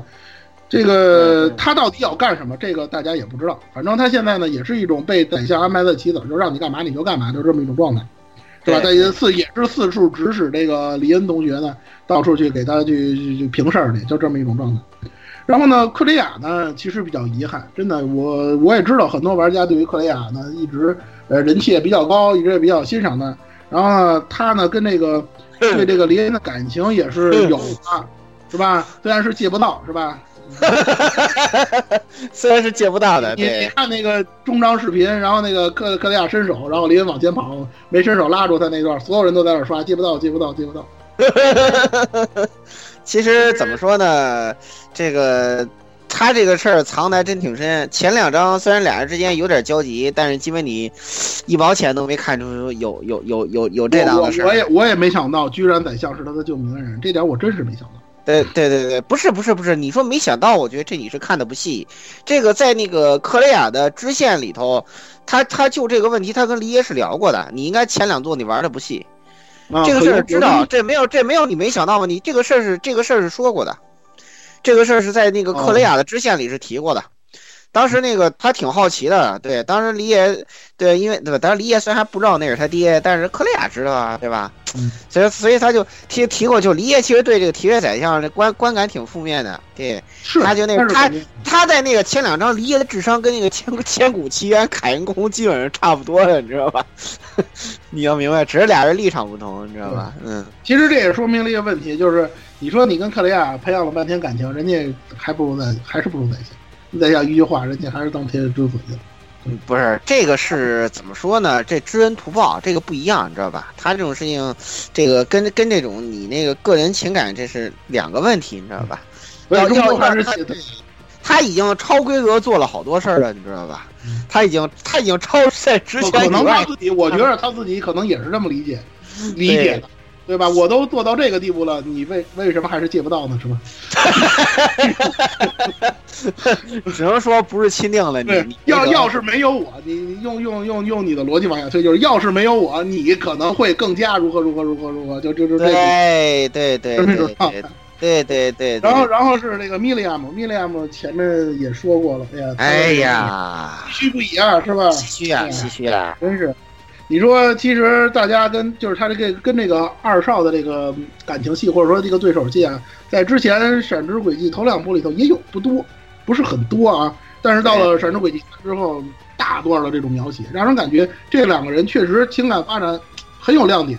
而且我一直觉着啊，就像这种性质或者说这种方式的这种 CP 的这种描写，或者说它的渲染，比起李比起那个什么李老师也多多少后宫啊，什么罗也有多多少后宫，比那种要好得多。而且说实话，就是比较能让人信服，你明白吗？就是这两年的这个的这种发展。但是呢，到了终章，哎呀，还是死了，还是挂掉了。这个二少都气得说不出话来了，这大家都知道。大家看那个终章，如果你没玩游戏啊，你看终章视频你也能看到，所有人都在喊黎恩，就是让黎恩收手。当时二少一句话都没说，你知道吗？那对，哎，真真的是让人感到，哎呀，真是怎么怎么说呢？就是让人真的感觉很难受。那那个这种感觉，对，关于他关于关于对后面咱们再再分析，后面再后面分析。咱们再分析，就是到中章，回头下一期咱们分析中章的时候再分析。然后呢，除了这个铁血之子之外呢，就是这个皇族。皇族呢，在那个第四章的时候也提到了一点，这个部分呢，主要是补完了这个皇帝和这个奥利维尔的背景。呃，皇帝这块呢，其实对于这个他这个生死，就是刚才我们说这个刺杀这个事件呢，也没解释特别清楚。呃，我估计呢，终章可就是这个第闪之轨迹四啊，可能他还会讲。但是呢，奥利维尔这个事情就比较尴尬了。其实我一直觉着啊，这个整个这个闪之轨迹这三部啊，带给带给我的一个印象就是奥利维尔已经逐渐的偏离于轨闪之轨迹的主要矛盾冲突以及帝国的这个发展方向之外了。我不知道大家有没有这样一种感觉？嗯，因为在闪之轨迹公布之前啊，大家都觉得如果是帝国篇的话，那奥利维尔肯定是主角。嗯，但是呢，怎么说呢？就是除了解释了他的身世，就是在《闪之轨迹三》里头，除了解释了他的身世之外呢，现在呢，奥利维尔在这个轨迹系列里的定位其实已经比较尴尬了，因为大家想，大家可以这样想，就是本来是他如果他是主主角的话，他做的事儿很可能是现在李李恩做的事儿，嗯但是现在他干的事儿全都被李恩继承，也就是说，李恩作为一个主角干的事儿，把奥利维尔要干的事儿全都给干了，这是一个。他最开始的时候，也就是在《闪之轨迹一》的时候提到，他要成立这个旧旧的这个机组啊，是为了获得所谓第三条路的力量。结果到了《闪之轨迹二》，大家发现这第三条路这力量也就无疾而终了。然后呢，可能啊，就是旧机组也是实力在逐渐的成长，但是又碰到了像结社这种连欢颜计划都能窃取的这种妖孽，就是以宰相为首的这帮人。他能不能复制？说句不好听的，按照黑之史书的那个历史，他能不能复制二百五十年前的那个奇迹，也就是四皇本的那个奇迹？大大大概不能，大概不能。这个人身上没有主角光环，对，这个人身上没有主角光环都不。好说了，现在已经是这样。呃，不是，他就属于那种什么呀？就你看那种电影，他就属于那种，哎，主角都拼完了，打完了，然后说操，弄弄完了，老子收拾收拾老子出来。对，然后然后然后他出来当皇上收拾烂摊子，你知道吗？他就属于干这个活儿。所所以所以终章你说把那个对红色之翼给炸了，然后他活不活，就是说领不领便当这事儿吧，其实说白了，说句不好听的，这完全看法老公心情，他死不死已经不重要了，到了这个地步，真的，嗯。你知道吧？他出来收拾残局，或者说他不死，最多也就是出来收拾残局，要不然继续当他的那个吟游诗人，也就是这样了。他已经不太可能在帝国再次怎么样怎么样掀起什么东西了。这，反正咱们现在就先先把他这就就按就就就按照这个方法，咱们就先这么分析。然后呢，这个铁血之子皇族说完了之后呢，第四个要填的坑呢，就是这个克罗斯贝尔事件。本来这个克罗斯菲尔事件啊，其实放在第二章，包括这个之前玩过灵之轨迹和壁之轨迹的玩家，可能对于这个能到克州来是一件非常高兴的事情。尤其到了这儿之后，大家看到这个完全 3D 制作的这个场景，可能很多人的情怀值会更高。但是呢，我我得说一下啊，其实灵之轨迹和壁之轨迹之后，我知道轨迹系列当中的粉丝中中出现了很多克州粉，这些克州粉，我说句不好听的，他的这个想法其实。很大程度上都跟那个尤娜有一些相似的地方，怎么说呢？就是我就是说这个克州被帝国占领了，是吧？你帝国干的这个侵略者的这个事儿，所以我们就觉得帝国怎么样，如何如何。这种有这种想法的人肯定不在少数。这个呢，我先说一句啊，就是《闪鬼三》里头啊，其实确实有不少，就是美化了这个帝国占领克州的内容。这个我不详述了，大家呢。玩这个游戏的时候呢，自己去看。我觉着呢，还是像之前说的，这是一个角度问题。也就是说，占领克州这个事儿，我们现在是站在帝国的这个角度来审视的。那么，帝国肯定会说，我占领你是有原因的，是吧？我不是不义的战争，我不是侵略战争。如果我不侵略，就就跟那个克里亚说，如果我不干这事儿，那你克州就得如何如何如何如何如何。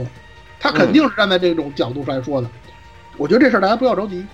等你等到那个共和国篇出的时候，共和国篇出的时候，他肯定不不是正面说，他也得侧面还得说这个克州被占领的事儿，因为克州本身对于帝国和共和国来讲，就是属于那个如鱼刺梗在喉咙里的那么一种感觉。所以说呢，共和国篇他肯定还会提到这个事儿。到那个时候，你再去看看共和国的人，或者说共和国的这个主要的这个舆论，他们是怎么看待克州被占领的这个事儿。那个时候，你对这件事儿的这个认识可能就比较深刻了。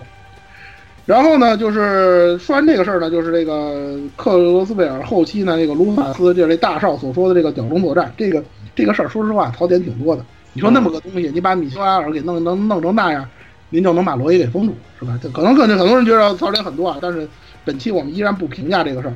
总之呢，他把这个克州精锐啊都困在了米修米修拉尔，然后呢。这件事儿呢，本身呢也也没也也没维持太长时间，在第二章的结尾呢，我们的这个罗爷也露脸了，是吧？还跟那个我们的这个黎恩呢来了一场历史性的神交，是吧？所以呢，这个事儿，这个事儿大家能明白这道理就行了。就是这个这个卢法斯斯这鸟笼作战到底有多扯淡，这个大家能明，大家能明白就行。而且呢，现在闪之轨一次也公布了，罗爷也要正式正式登场，是吧？大家期待一下表现。对对对，非常非常期待。虽然我对后面跟的是艾丽，我感到特别失望。对，这 这个问题，这个没关系没关系，我就当你这个好戏留在后头。对，法老控还是有风的。对，法老控这人一贯一贯他他会做事儿。对，这这个这个咱们分分分两头说，就是法老控他他写剧情的一个偏好就是。他会给那些人气高的角色一些大戏份儿，但是除了那种就完全毫无争议的以外，但但一般来说，他都会倾向于设定中的第一女主的。对，你看空国也是，你看公主人气那么高，对吧？最后还不是 便宜了那谁嘛，对吧？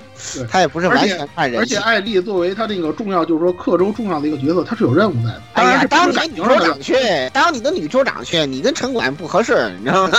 这这事儿，这事儿，这事儿我不评价啊。因为因为罗爷是不是闪鬼四主角这都不好说呢，所以说这事儿应该应该不是，应该不是，应该不是。呃呃，那么除了实际上呢，除了这些我们前面提到的这些在这个帝国片啊活跃的组织之外，就是比如说结社呀、主角阵容啊，包括克州这些人呢，除了这些人之外，还有其他的一些在这个呃帝国活跃的组织，比如说像利比尔的游击士，这个大家都看到了，阿加特跟跟那个提坦嘛，他们这个 CP 很稳是吧？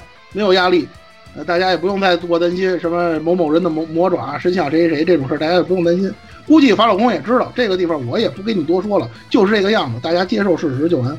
然后呢，七教教会这里呢，呃，盖乌斯这个事儿，这个这个事儿啊，就是他是这个继承了这个吼天狮子这个事儿啊，其实槽点也挺多的，因为这个事儿在《闪之轨迹二》里它是个分支事件，而且他就提了一个开头，没提结尾。就是大家满处满世界，就是那个大家满世界追手口天狮子的那个那个事儿，他就提了这么一点。所以呢，最后爆出这个事儿呢，我也不知道法老空是怎么想的，是不是到最后了不说一句盖乌斯，大家都不知道他干嘛来了的，可能是有这种想法在吧，或者是别的什么原因。但是它说明一个什么问题呢？就是在这个呃《闪之轨迹三》啊，包括未来的这个《闪之轨迹四》里头，教会很有可能会与魔女再度合作，因为到了这个地步了。他的这个帝国诅咒已经扩散到整个大陆了，西教教会必须要有所动作。但是我觉得，但是我觉得算了，这个问题你在这儿就当你这个假设吧啊！我这我觉得你就这个问题啊，你依然应该作为就留的留给后面的坑，对，因为因为到时候我我是我是不太我是哎算了，到到时候再跟你讨论。到时候再说吧，到时候。然后呢，他还他还提到了一些内容，比如说像我们前面说的诺桑布里亚，也就是这个岩之庄发生地的这个居民抗军民抗争的这个事儿。也就是这个紫色列兵的由来，这个呢涉及到了萨拉教官的这个黑历史。这个时候大家也知道了，他的真爱其实是他养父。知道这一件事就行了，知道这一件事就行了，别的东西就不重要了。然后呢，那个其他的呢，就比如说列兵团，你比如像呢赤色星座，就是结现在呢是归属于结社了。然后呢，西风旅团呢现在归属于地精了，就基本上就是各有所主了，各为其主了啊。然后呢，黑龙这是这一座当中新出现的列兵团。以前呢，它是被帝国雇佣的，后来呢，因为帝国单方面撕毁协议之后呢，与西方旅团开始合作，也就是说呢，现在的帝国又一次进入到了这种群魔乱舞的这种状态，再加上帝国的诅咒，整个给大家呈现的就是这么一个烂摊子。这个烂摊子，终章没讲完，自在接着讲。嘿，会不会讲完呢？会不会呢？会呢，会。反正咱先填坑啊，咱们继续填坑。咱先填咱自己的，对对对对对，这就完了。对对。事件坑完了之后呢，简单的来跟大家说说人物坑。人物坑是这样，就是怎么说呢？我个人理解啊，就是《闪之轨迹三》里头有一部分角色，他的描写还是非常不错的，有亮点，而且呢比较成功，塑造的还是比较不错的。这部分人物，我们呢放在第一期来跟大家说。主要的呢都是。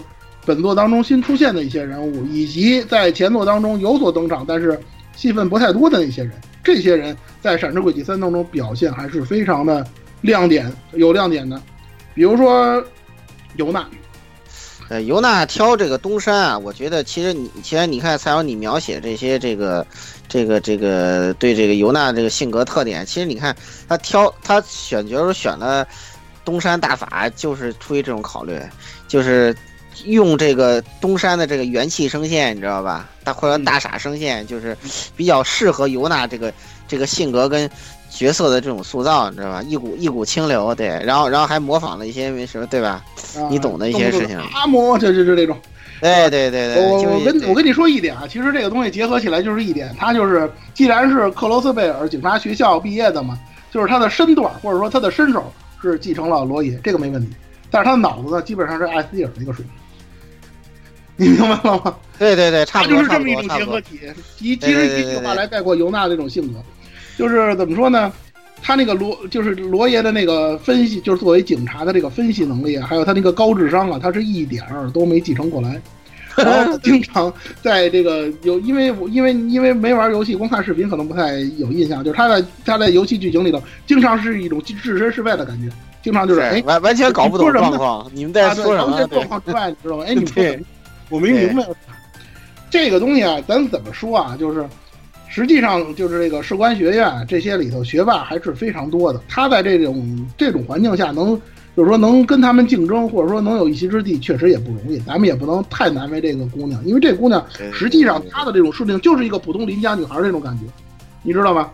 我觉着为什么我说她是一股清流呢？你想想，现在闪之轨迹到这个地步了，主角队的那帮人要么不食人间烟火。是吧？要么都是苦大仇深，恨不得就是说要把这弄死那种状态。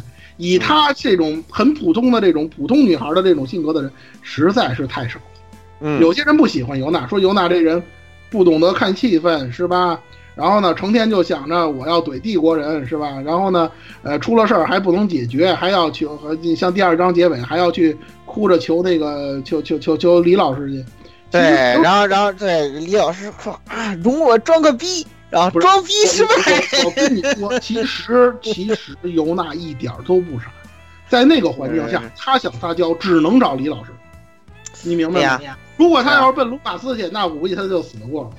对呀你，要是奔着那个小丑那帮人，他更不知道自己是怎么死的，你知道吧？呃其实他一点儿都不傻，他也没去指望说李老师要给他解决什么什么问题，他就是想社交。你你要明白，这叫这叫什么？这这是日日系设定里头非常常见的那种，叫做这种元气，就是没有没有没有智商的女人，直觉往往都特别好使，对知道吧？她要通过直觉来来来直接来弥补智商的缺陷，其实啊，对，其实啊，就是说尤娜，她跟那个，她对黎恩也好，对于这个帝国来讲，其实她感情是非常复杂的。这个大家也知道，黎恩救过她一命，是吧？呃，作为帝国的灰之骑士救过她一命。他虽然嘴上很硬，他老说：“哎呀，我最讨厌你们帝国人了，是吧？你们帝国人如何如何如何。”他虽然嘴上很硬，其实他心里很清楚自己做了什么。总之呢，他就是有一种所谓的不甘心的这么一种因素在里边。就好比说咱们老说的，你所有的愤怒是基于你无能的痛苦，其实就有点这种感觉，你知道吗？对，呃，而且呢，做作为这个克州警察学校的这个学生，就是这个毕业的毕业生啊，驾驶专精是吧？气绝派达人，这是他战斗时候，大家都知道尤大锤外号这么来的。只要他一来，加上能力之后，几下把敌人那气儿气槽打没了，然后大家伙一块儿上号招呼。包括他的那个提升，就是那个拉拉人的那些技能，基本上都是来自罗耶真传，对，对吧？是的。虽然说学习成绩堪忧吧，但是不不不算不算真传，罗罗爷是有一个伟大的大哥的，他们对吧？啊，对这个其实就是让让大家调一调对这个罗爷这个角色的这种热爱，你明白吧？就是罗爷现在没法出场，咱们咱们来一个跟罗爷有点有点类似的人，对对对，也包括使用的武器也是罗爷的那个强化版，是吧？对，也是罗爷的就是这样角色对，就是就是就是它的作用就是这儿，它的已经完美的完成了自己的角色而且有亮点吧，还是有些亮点，至少他做的就是比较有血有肉。我们能够虽然说你讨厌他，但是说明他塑造很成功，你知道吧？对对对对对，而且呢，他呢跟那个库鲁特又有点儿这个情感互动，有一些小的情感互动的那些内容啊，他们的那个前景啊，因为他库鲁特是标准的帝国人啊，是吧？这两个人之间是吧，有点会有什么情感发展的，这个大家也可以关注一下。我觉着还是挺有意思的。虽然说，因为大家知道他跟那个黎恩的那个剧情就是拍了张照片儿，你知道吧？没有什么太多的这个情感发展，与其说是爱情，不如说是友情。但是他跟库鲁特不一样，你包括像库鲁特的这个声优是吧？大家都知道是谁了，大老师啊，对吧？对对吧大老师，大老师，大老这这俩这俩搁一块儿，我觉得表明了社长的态度。社长是团子党的，你知道吧？对，就这么回事儿，是吧？然后那个谁，那个谁沉迷废的狗不不更新，杜航沉迷废的狗不更新。你看，我好像是绕回来，又又又变成月黑的发展了，是吧？杜航沉迷月的，我跟你说，你就活活活活该我是月黑我。说说到库鲁特了，咱就说库鲁特啊。库鲁鲁特，库鲁特其实其实不是不太需要说，你知道吧？就这个这个角色就属于那种什么轻小说中的标准男二号，你知道吗？我对一一句话就讲清楚了，他的身上有轻小说男二号的几乎一切特质，包括给关键时刻给主人公打气，帮主人公救场，呃，嘲讽主人公，呃，这个对，然后那个这个对吧？开导他，这个剧情里大家都看到了呀，是不是？呃而且一开始开导，哎，你你这看着你这你这你假把式也不怎么样，我觉得你说法老宫是不是受到了一个大春物的影响？那绝对的呀，绝对的呗。绝对的，而且尤其这个库。鲁特对于这个感情处理颇有一丝大老师的风范，我一直对，就是拔旗拔旗能手。我做错了，你抽我吧，是吧？哎，对不起，不好意思，我不好意思，我 对，不好意思，我吸了你胸。历史总是惊人的相似。历史总是惊人的相似，对然后他，就是没玩那个轨迹里那些七小时游戏，要不然他就跟大老师就基本上一模一样了。对，你说你没有什么恋爱经历，居然你去开导李李老师去，拍拍李老师肩膀，哇，对差不多行啊了，，对不对？哥们儿差不多行了，你不想想李老师的女性关系有多么复杂呀？这这帝国登场过的女的有一个算一个，跟他的关系是吧但是呢，就是说除了这些，就是说这个吐槽的这些方面啊，实际上它本身的设定不是特别多，略微闲行的有那么一点点很简单，很简单。然后包括他皇皇家护卫这个身份，对对，我觉着应该叫皇家护卫家族，后来被解职了嘛。对对对，从穆拉开始就被解职了。嗯，所以呢，我觉着呢，他很有可能就是说，他会一直执着于这个事儿，包括到了终章，他还在执着于这个事儿。可能到了就是斩之轨迹四之后，他这方面呢，对于这个跟那个皇太子呢，可能会有一些呃触发一些呃剧情啊，或者说触发一些内容，因为毕竟他以后是要做皇太子的护卫的。他就是说，如果皇太子正常的继承了这个皇位啊，他是这么一个过程。皇太子希望希望有点渺茫，我觉得。对对，所以说他这个，所以说这个皇皇家护卫还能不能恢复，这确实也是个问题，是吧？呃，好吧，库鲁特咱就说这么多啊。接下来，哎，我我我非常喜欢的那个角色啊，黑兔。呃，对，为了为了他，你都你都你你敢你你为了他，你你为了这个角色，你都不要种田大法了，先把你批判一下啊。然后这个角色其实本来我我有点担心的，就是。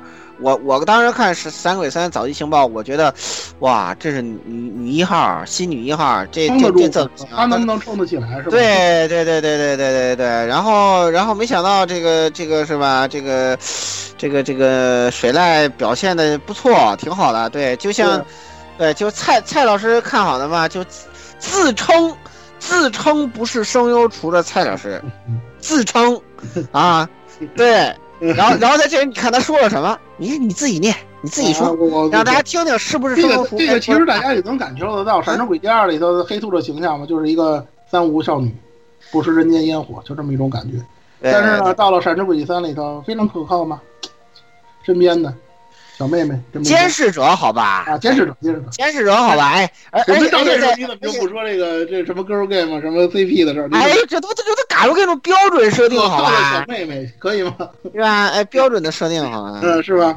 而且大家也知道啊，之前那个水了是启之助啊，配过这个点兔里的智乃嘛，是吧？他在这个这个这个阿鲁吉娜的这个表现里头，多少还带着那么一点这个点兔的感觉，尤其他对米利亚姆，他老点点兔的事儿，咱们以后再说啊。你的坑多着呢啊！我不是说点兔的事儿，我是说水濑的事儿，好吗？啊、就是他他老说米利亚姆，就是说米利亚姆老自称是那个阿鲁吉娜的姐姐嘛，阿鲁金阿鲁就老说说，谁说你是我姐姐了，对吧？我什么接受你这接受你是我姐夫，对吧？对但是他还是老说。那个我得我得那什么他，他我这个姐姐，这个所谓是姐姐这人靠不住，是吧？关键时刻得靠我，是吧？对，关键关键时刻得靠我，对这，这这都是这都是桥段套路，套路。对他对李安其实感情也挺复杂，包括对于黎恩的感情也是很复杂的。黎恩呢，可能一直觉着他是被保护的对象，但是他呢就很生气，比如说在第一章里头直接把给那个李老师甩脸子，自己坐着那个黑色震动棒军就走了，这这都有这次的这种剧情。哎哎哎哎，别瞎起名啊！你注意点影响啊！我们这哎，注意影响啊！你怎么搞的？这 掐了点。不是人家那个阿福有的阿福主就这么叫这东西。不是你注意影响，知道吧？哎，这不这这这这这以后就成为你的名言了，这以后成为你名言了。我我记住了。对，其实他就是对于李恩的感情，就是这种渴望依靠和这个成为李恩的依靠，这种感情是并存的。这叫这这就叫一个一个都想搞事情。发了供猜出你们不都喜欢罗密是吧？然后然后对，然后我是想说的就是启之树的表现非常出色。不枉我当初战机绝唱时候夸他夸的那么狠，这么那什么，真的表现的太好了，太出色了，没有没有缺点。我我不是声优厨，我不是声优厨，我都声优厨啊，非常推崇那个啊，我信了，我信了，啊，我信了，好吧，我信了。行，咱到这儿，嗯。接下来一个角色缪泽，新凯恩公是吧？小恶魔的性格，黄段怎么连怎么连他都搞事情啊？我真是看不懂。他就是一个搞事情的角色，他就是他搞事情。黄段子不离口。你说轨迹系列，虽然说现在说是从那个一个一个一个凯恩公就张口闭口的黄段子，真的合适吗？是吧？成天到晚老是勾引。李李李呃李老师是吧？对呀、整天的金和魂都是我的，就这个是吧？对，就整天讲这种话，他肯定不这么想，你知道吧？这就有点对对对对对对对，地星 H 系啊，什么像最近这片里什么处女必吃，就这种，虽然他说点火，其实他本人可能不是这么想的，你知道吗？对对对，他那个跟那个李李老师最后那个牵绊事件，就是那个好感度满的牵绊事件，一点这个味儿都没有。你知道吗？一点这种非常非常的正经，所以说这个东西都是他嘴里随口说出来。你知道吗？而且呢，他呢，既然是这种性格，大家也知道，这就跟那个传统之物里那双子似的，他就属于那种女性队员和李恩之间的这个感情催化剂。他们可能就是说没想套这一点，但是让那个让那个缪泽这么一咋呼，然后这么一搞，是吧？他们就哎呦不行了，这脸红心跳了。就好比说那个料理事件里头那个。他咋呼那个托瓦学姐似的，就说：“哎，托瓦学姐，你是不是跟那个李李老师也也也也有暧昧啊？是不是也有一腿啊？”然后托瓦学姐立刻脸就红了，你知道吗？就是这种东西。对对对对对对对对对对对对对对。当然了，最重要的一点就是缪泽呢，他的这个神秘气息，这点这点李恩也提到了，他老是一种站在很高的角度，有点俯瞰众生的这种感觉，到底是怎么回事？是吧？为什么他总是喜欢站在旁观者的角度？他身上的各种谜团，包括他跟二姐的关系，他跟分校长的关系，这些都没有揭露。所以这个是一个其实有一个非常的好的这么一个发展潜力的角色，就是他身上要挖的东西很多，坑很多。大家要关注这个角色，他可能在《闪之轨迹四》里头还有很还有很突出的表现。接下来就是阿修，作为这个哈梅尔的遗孤啊。是吧？被这个欢乐店的这个夜店娘收养，然后所有人都觉得他是不良少年，他本身表现也跟不良少年差不多，但实际上呢，他是个文学青年。去他的家时，大家都看到了满屋子的书，是吧？非常喜欢看书，非常喜欢文艺范儿，所以非常有文艺范儿。然后呢，又是一个刀子嘴豆腐心的这种角色吧？这种角色轨迹里头太多了，是吧？特别是对李老师，一直是这样一种性格。但是呢，这些东西都抵挡不住他对于帝国的复仇。最终成为了引发这个帝国诅咒以及帝国和共和国矛盾的棋子。其实这个角色也是一个潜力角色，我不太赞同网上一些人说的，就是说他到闪之轨迹四，他已经不会说怎么怎么样，闹不起什么波澜。我不会这么认为。但是呢，他刺杀这个皇帝事件，虽然说这个锅可能不是在他身上，但是呢，以后他恐怕在帝国也就没有什么容身之地了。我个人是对于他这样一种看法。是有可能，有可能。嗯。然后最后呢，咱们就来说说这个。帝国实力的天花板，我们这个强大的不可想象、强大的乱七八糟的，咱们这位分校长奥利维亚是吧？黄金罗刹，七姐钦定的是吧？那个你的实力已经到了，就是在我还是人类的时候，你的实力已经跟我差不多了。这是七姐钦定的。对对对对，也这个真是不得了。在角色。哎，罗爷，罗爷主主角是负责吃瘪的，好吧？啊，闪鬼的主角是负责吃瘪的，好吗？啊，对吧？罗爷吃瘪也不少，但是他也没到那个那种程度。但是 这都掩盖不住奥利维亚的强大，是吧？在《闪之轨迹二》的时候，奥奥利维亚第一次出场，跟人家说我要成为超越钢之圣女的人，所有的那些玩家都在那儿说，吹吧你就，开玩笑，怎么可能？你现在看看，现在还有人敢说这话吗？对吧？一刀单挑幻兽。是吧？对对对对对对。说实在的，他带着那个林恩那帮人去打那个钢之兽女，呃，就是打那个七姐的时候，其他人都是拖后腿的，就靠他一人，他一个人完全就可以干翻那个七姐，外加那个铁骑队。这个大家玩的时候都知道，是吧？对对对对对对对。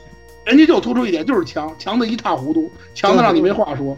对，就是厉害，就是厉害。这就是他的性格，你知道吗？我就是要找高手对决，我就要不断提高自己，是吧？两大剑术流派都在我这儿接传。对，劳拉都到不了这种，劳拉就只有一个流派，他俩，他俩。对对对对对对，李野连连接传都还没到呢。对他是中传吧？好像是接。对对对，中传中传中传，不上不下的，对对吧？对，所以他真的是太强了。像这么强的一个角色，我觉着以后很有可能也就不在帝国混了，你知道吗？要不然你说他找谁去？就他这个常在战场这性格，他找谁打去？不不不不不，架有的是可打，你这个想的就错了。架有的是可打，找谁打？他肯定得找更强的人啊！哎呀，你这个这个这个这个游戏里没登场的挂还多的是呢，你着什么急啊？对吧？就说帝国呀，可能就没有什么再牛比他的更。哎，他他这个他这个身份，他还有官职呢啊！这这个东西你要考虑一下立场问题啊。虽然说他最后是跟二姐走了，但你不要过分解读这个事件，知道吧？哎，这个这个他跟二姐走这个事件，我觉得应该留到。后面再去分析，你知道吧？在这里你不要着急草率下论断啊！这个还是一个，呃，一就是承前启后的一个重大事件啊！对对，所以呢，我觉着啊，就是说呢，当然有人可能会说，就是他现在给你的这个提示，或者说官官方给大家的这个这这这个这个暗示啊，可能太明显了，不会这么简单的，他就真的是金奇的启动者吗？是吧？肯定有这样的疑问。对对对对对我觉着啊，反正如果是他是的话，估计大家也没有什么太大争议，因为但是但是但是我的我的我的一个我的一个不同观点就是说，这个这个东西啊，这个东西应该是作为第四章的最大伏笔出现，所以他其实不会在这个就这么明确的告诉你不会，你知道吧？反正因为他这个魂号的，他这个称号的来来源跟这个奇神没一点关系。对，确实是。对，所以你不能因为因为颜色一样，你就听风就是雨。我觉得这种这这这种但是但是不同关键问题是什么呀？关关键问题是什么？因为近藤社长是这么说的，他说跟头发颜色没关系，他只说了这么一句话。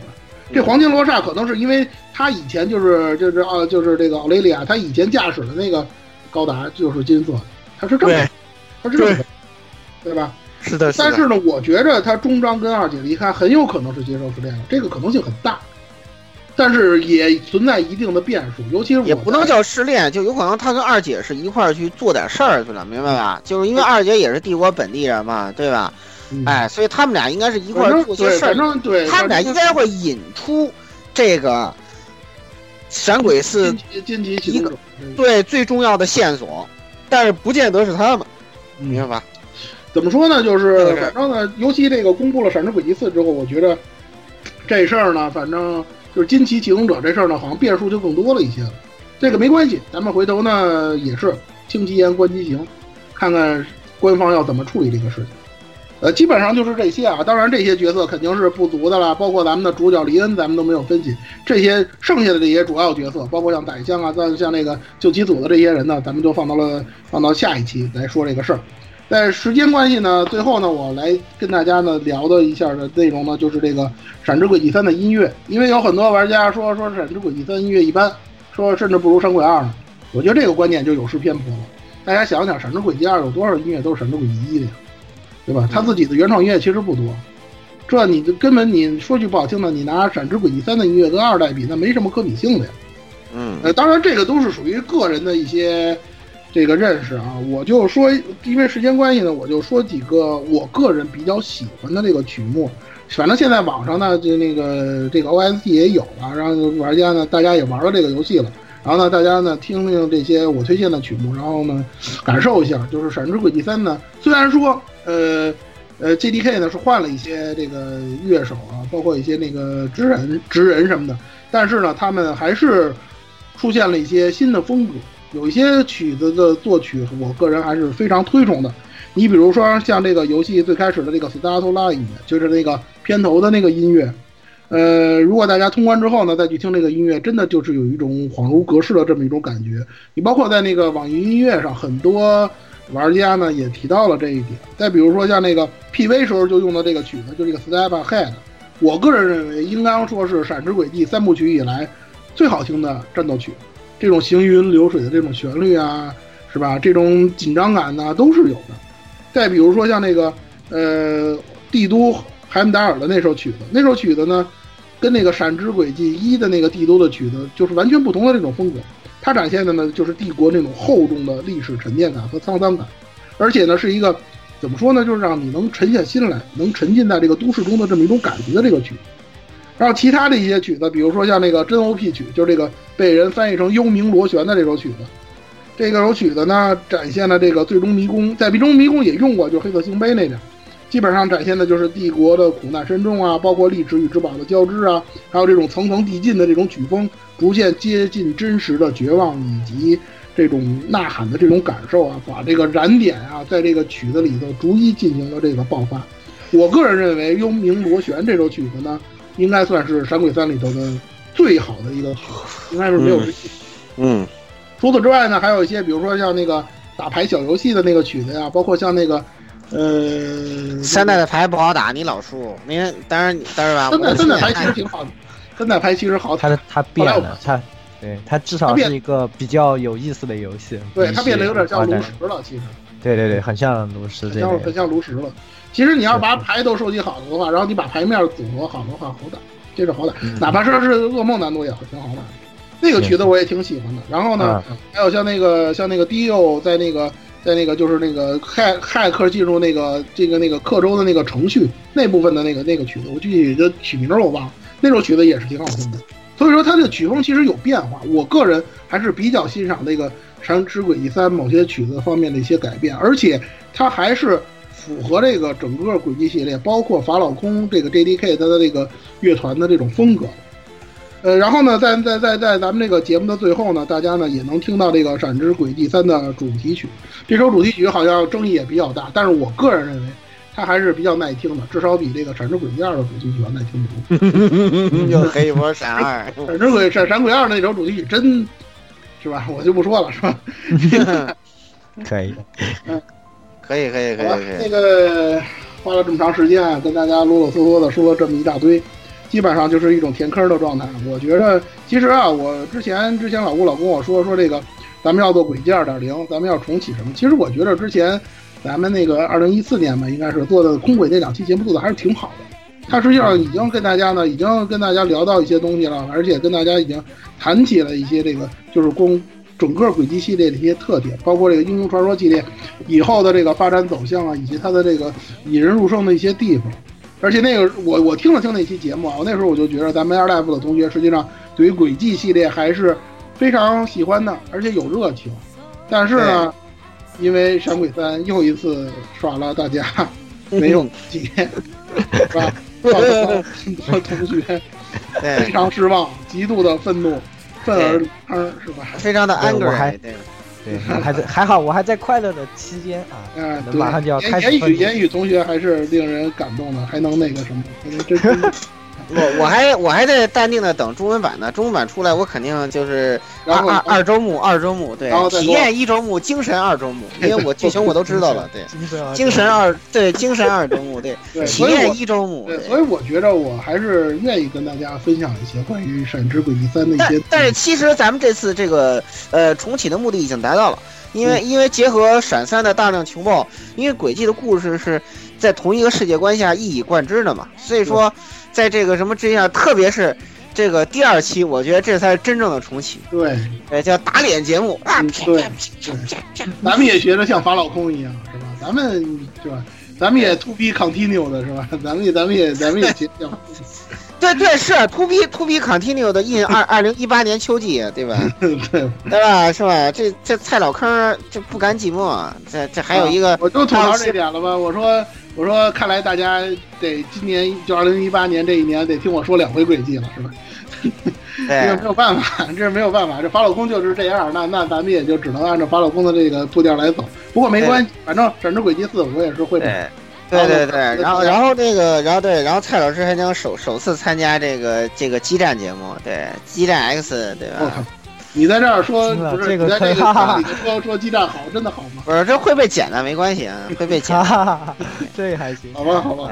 好，好，好，好。啊，呃，说了这么多是吧？那个也感谢大家呢，一直以来呢对这个《闪之轨迹》这个系列的支持。然后我们还有很多话要跟大家说，没关系，我们下一期接着来跟大家聊这个《闪之轨迹三》的内容。那么咱们今天这期节目就到这儿。好的，那各位听众朋友们，咱们在下期节目之中再见，拜拜。好，拜拜。嗯，再见，再见。哎，言语不自己录一个开场吗？啊，没关系，我就这样吧，我反正也只说了三四句话。不，开开开场咱们可以重新录一遍，是吧？对，那开场可以。那那言语我就你来说一个吧。，那我就说说一点吧。嗯，那这个怎么说就就直接到你的，然后鸭子鸭子剪一下。好，对，到到他那，我想想，应该应该到时候找找一个契机啊，找一个契机，就是接段话。欢迎各位收听本期节目，请各位听众老爷在评论区留下您宝贵的意见。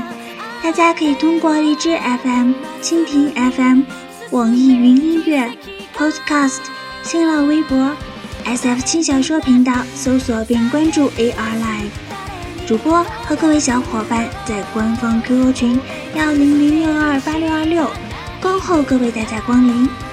各位听众朋友们，咱们下期再见。